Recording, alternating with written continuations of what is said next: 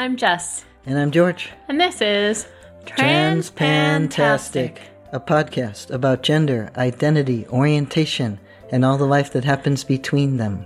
So before we started our conversation, we thought it might be a good idea to discuss one more time how we present ourselves here in this podcast on condition of anonymity, or as much anonymity as possible. The intention is anonymity. Yes. Thank you. So if you do know us, you know, that's a point here that we're trying to make. Yeah. Like if you happen to recognize us by listening, or if you have put together that you know us from the stories that we've told and you want to talk to us about it, it wouldn't be the best thing to say, hey, I know this guy who does this podcast. Yeah, we don't want you to tell anybody you know us if you know us, and we've talked about that before. Anonymity is, I made Jess agree to that when we started this because of our kids and the amount of safety concerns other folks have had about their children and their family when somebody is quite unhappy with you being who you are and then being vocal about it. How dare we actually tell people how effing queer we are? Yeah. People don't like it when you do that. Some people don't and others do, which the people who hopefully are the ones listening might like it. But you can say something in front of somebody and not mean to. And this has happened to me at work. I had to go to the guy that I work with and say, hey, Joe, you can't say when we're in a meeting or something, you can't reference my transition because other people in the room who I also work with may or may not know about my transition. And that can become an issue of safety. Yeah. And I'd like you to be careful about that, and please don't do that.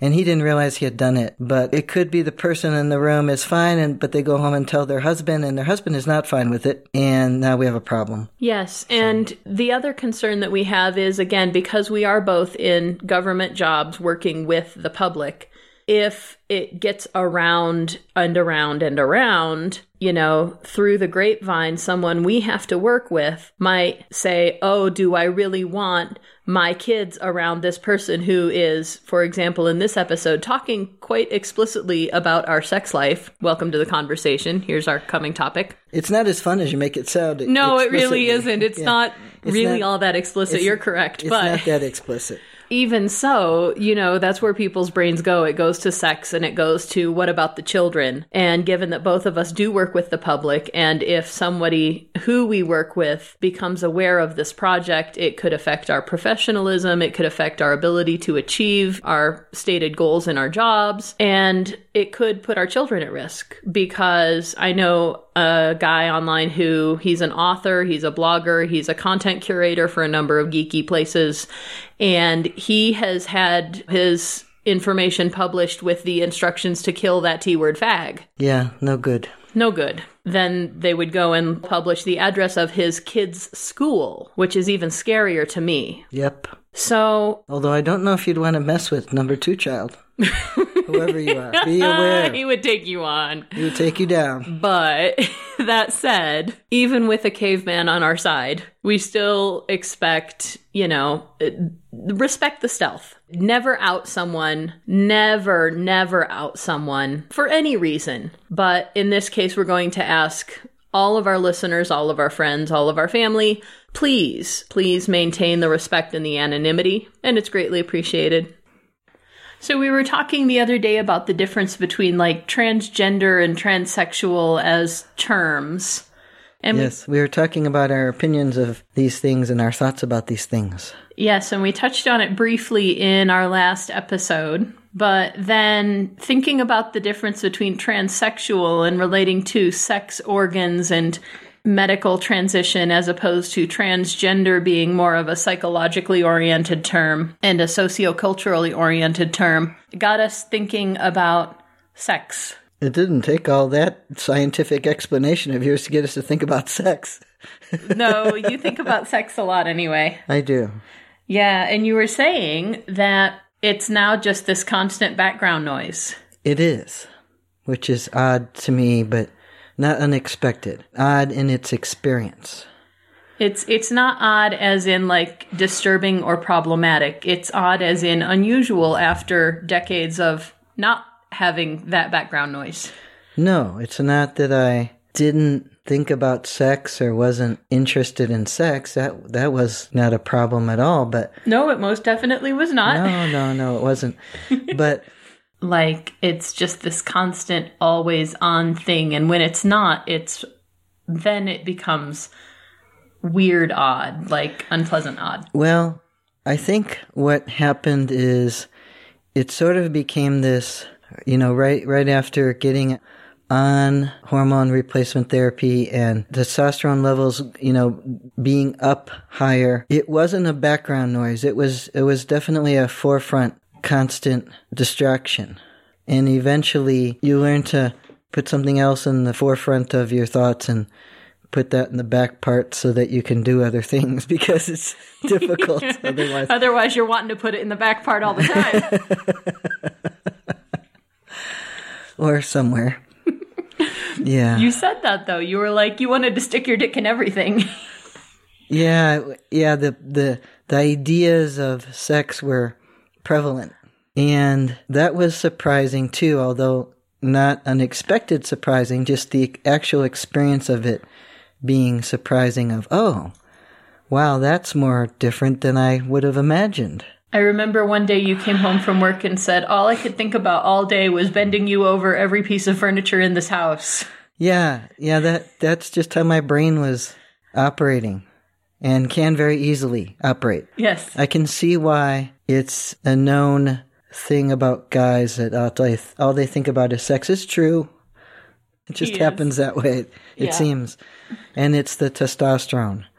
It's not necessarily anything else that I can figure out, because it's happened to me, and that was I wake up in the morning thinking about sex. Most guys do. Mm-hmm. And you had said that one of your doctors had said something about, like, if you wake up without morning wood, it could be an indication that something else is wrong. Yes. For males, there could be a problem with your hormone levels or other health issues going on that are affecting your hormone levels. It's a fair indicator of something to, watch out for, be aware of.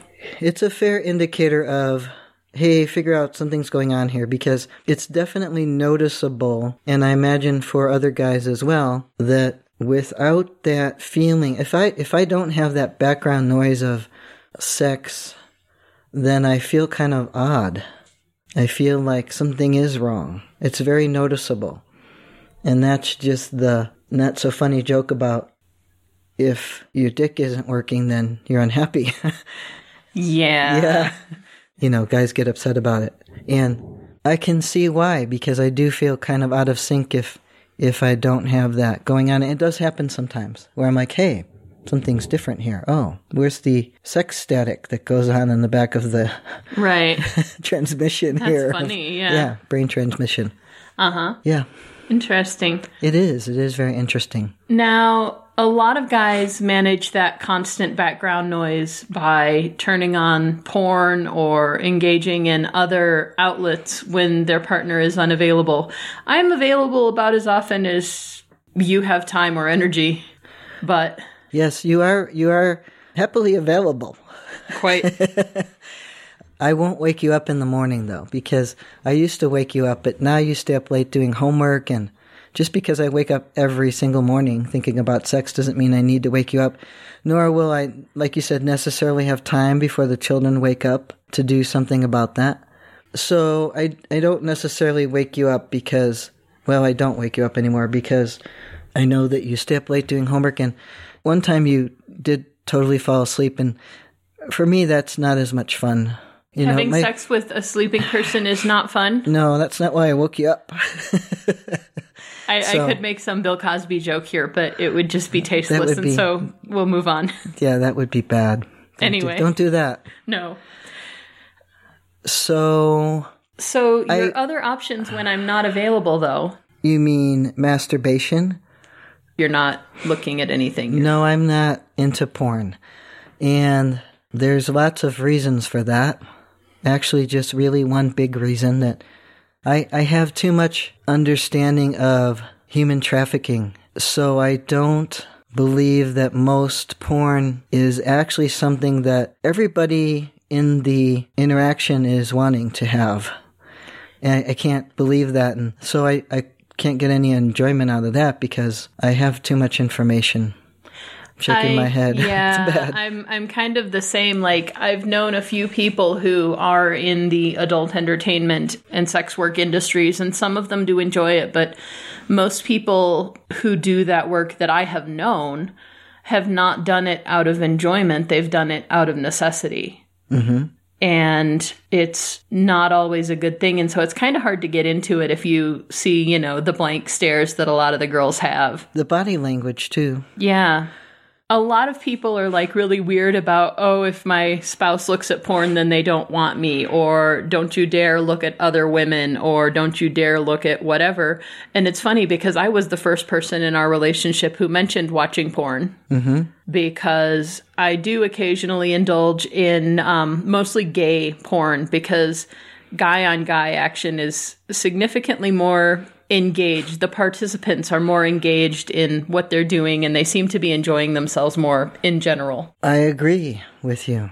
And that's what's weird for me is, if I was going to watch porn, I probably would watch gay porn, because I don't see that difference in the likelihood that both of those people are not wanting to participate. They seem to want to, but also there's some limits on that too, which is that I wouldn't be interested in people with big age differences or really young guys or something like that, just because just makes me think of... It's the nature of our jobs working with young people that we are too familiar with the horrible things that can happen to young people. Yes, and to women in general. Yes. Of any age. To any sort of vulnerable population. Mm-hmm.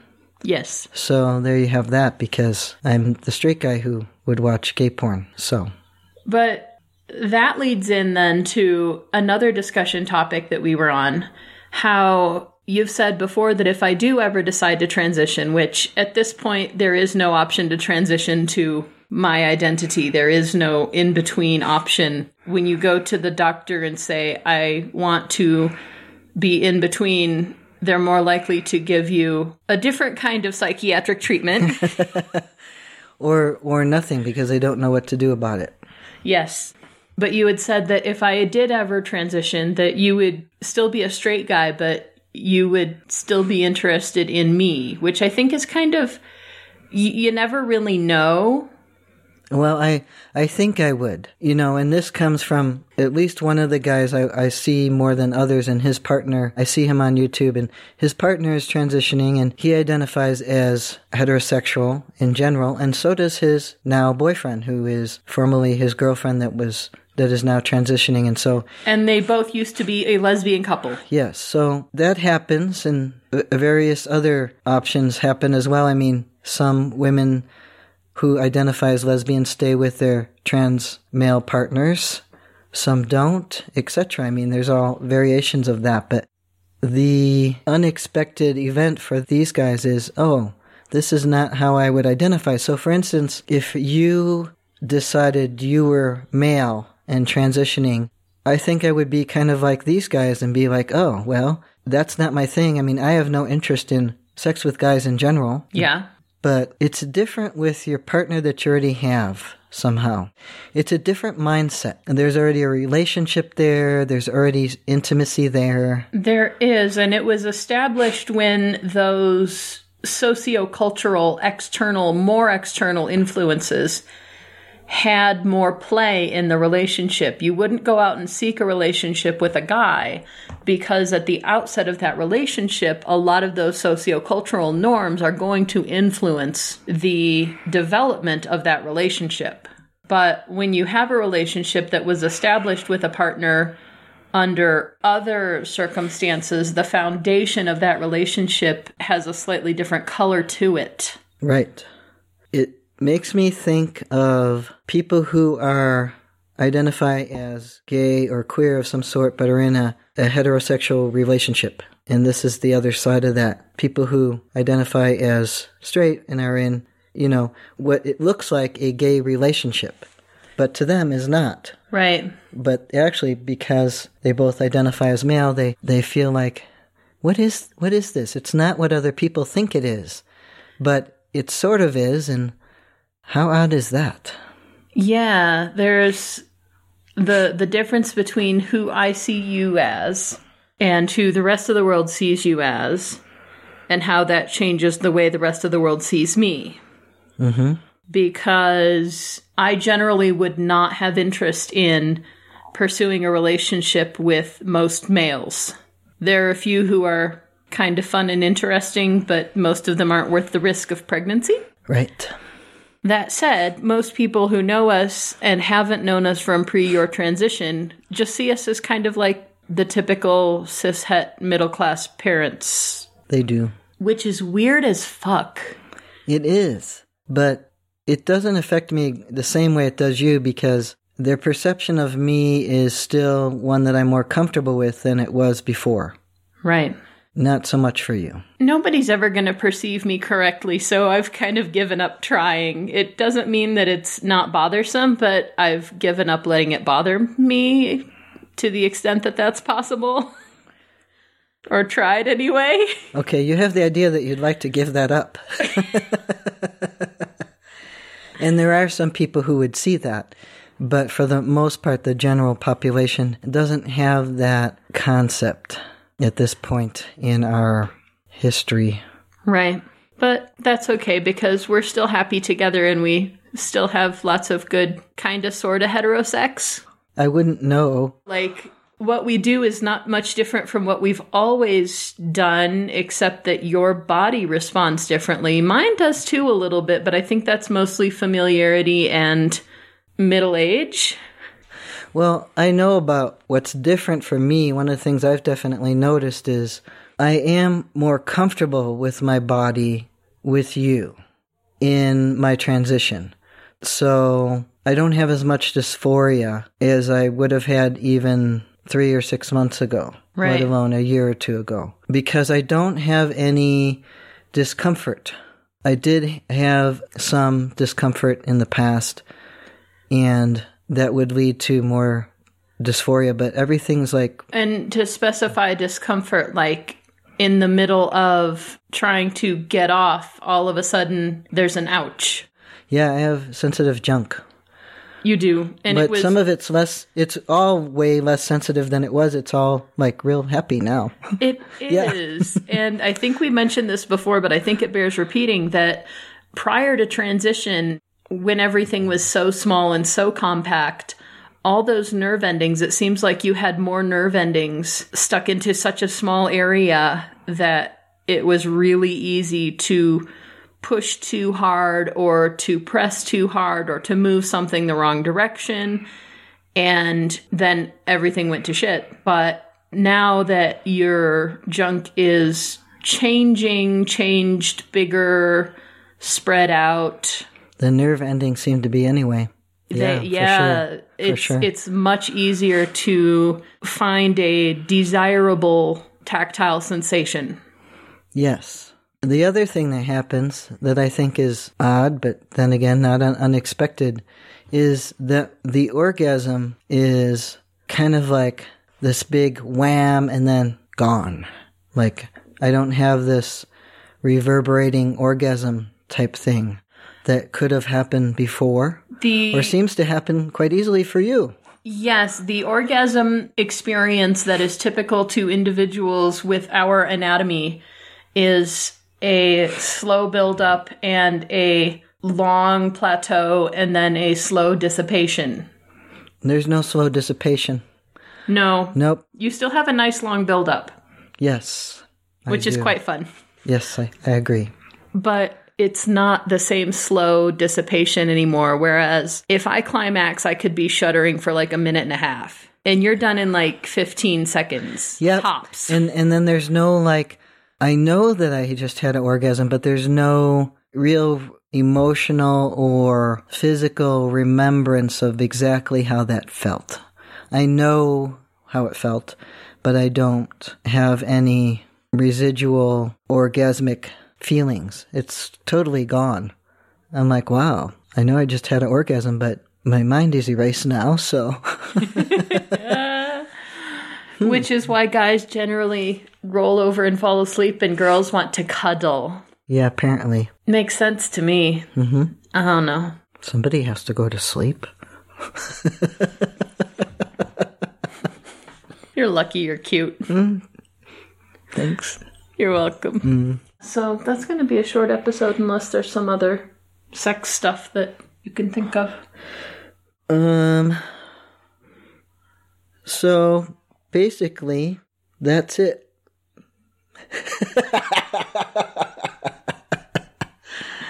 I don't know. I don't know anything else to say about it. That's okay. So just like my orgasm, it's over and nothing else happened. That's it. That's it.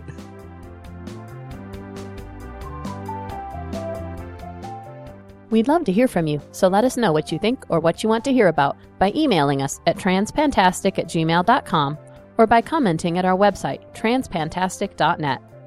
Don't forget to subscribe in Stitcher, iTunes, or your favorite podcatcher, and leave us reviews and star ratings. Disclaimer time.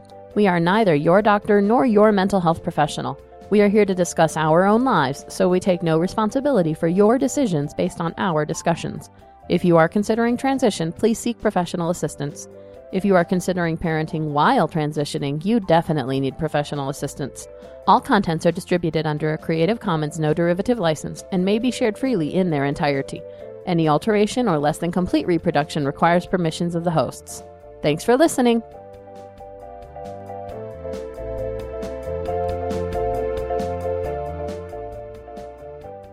I feel like I need to wake up a little.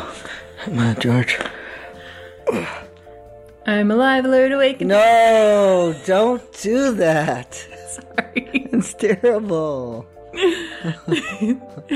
It's just one of those annoying songs to make people wake up because they're annoyed now. You got to do the motions with it. Oh. It's happened to me, and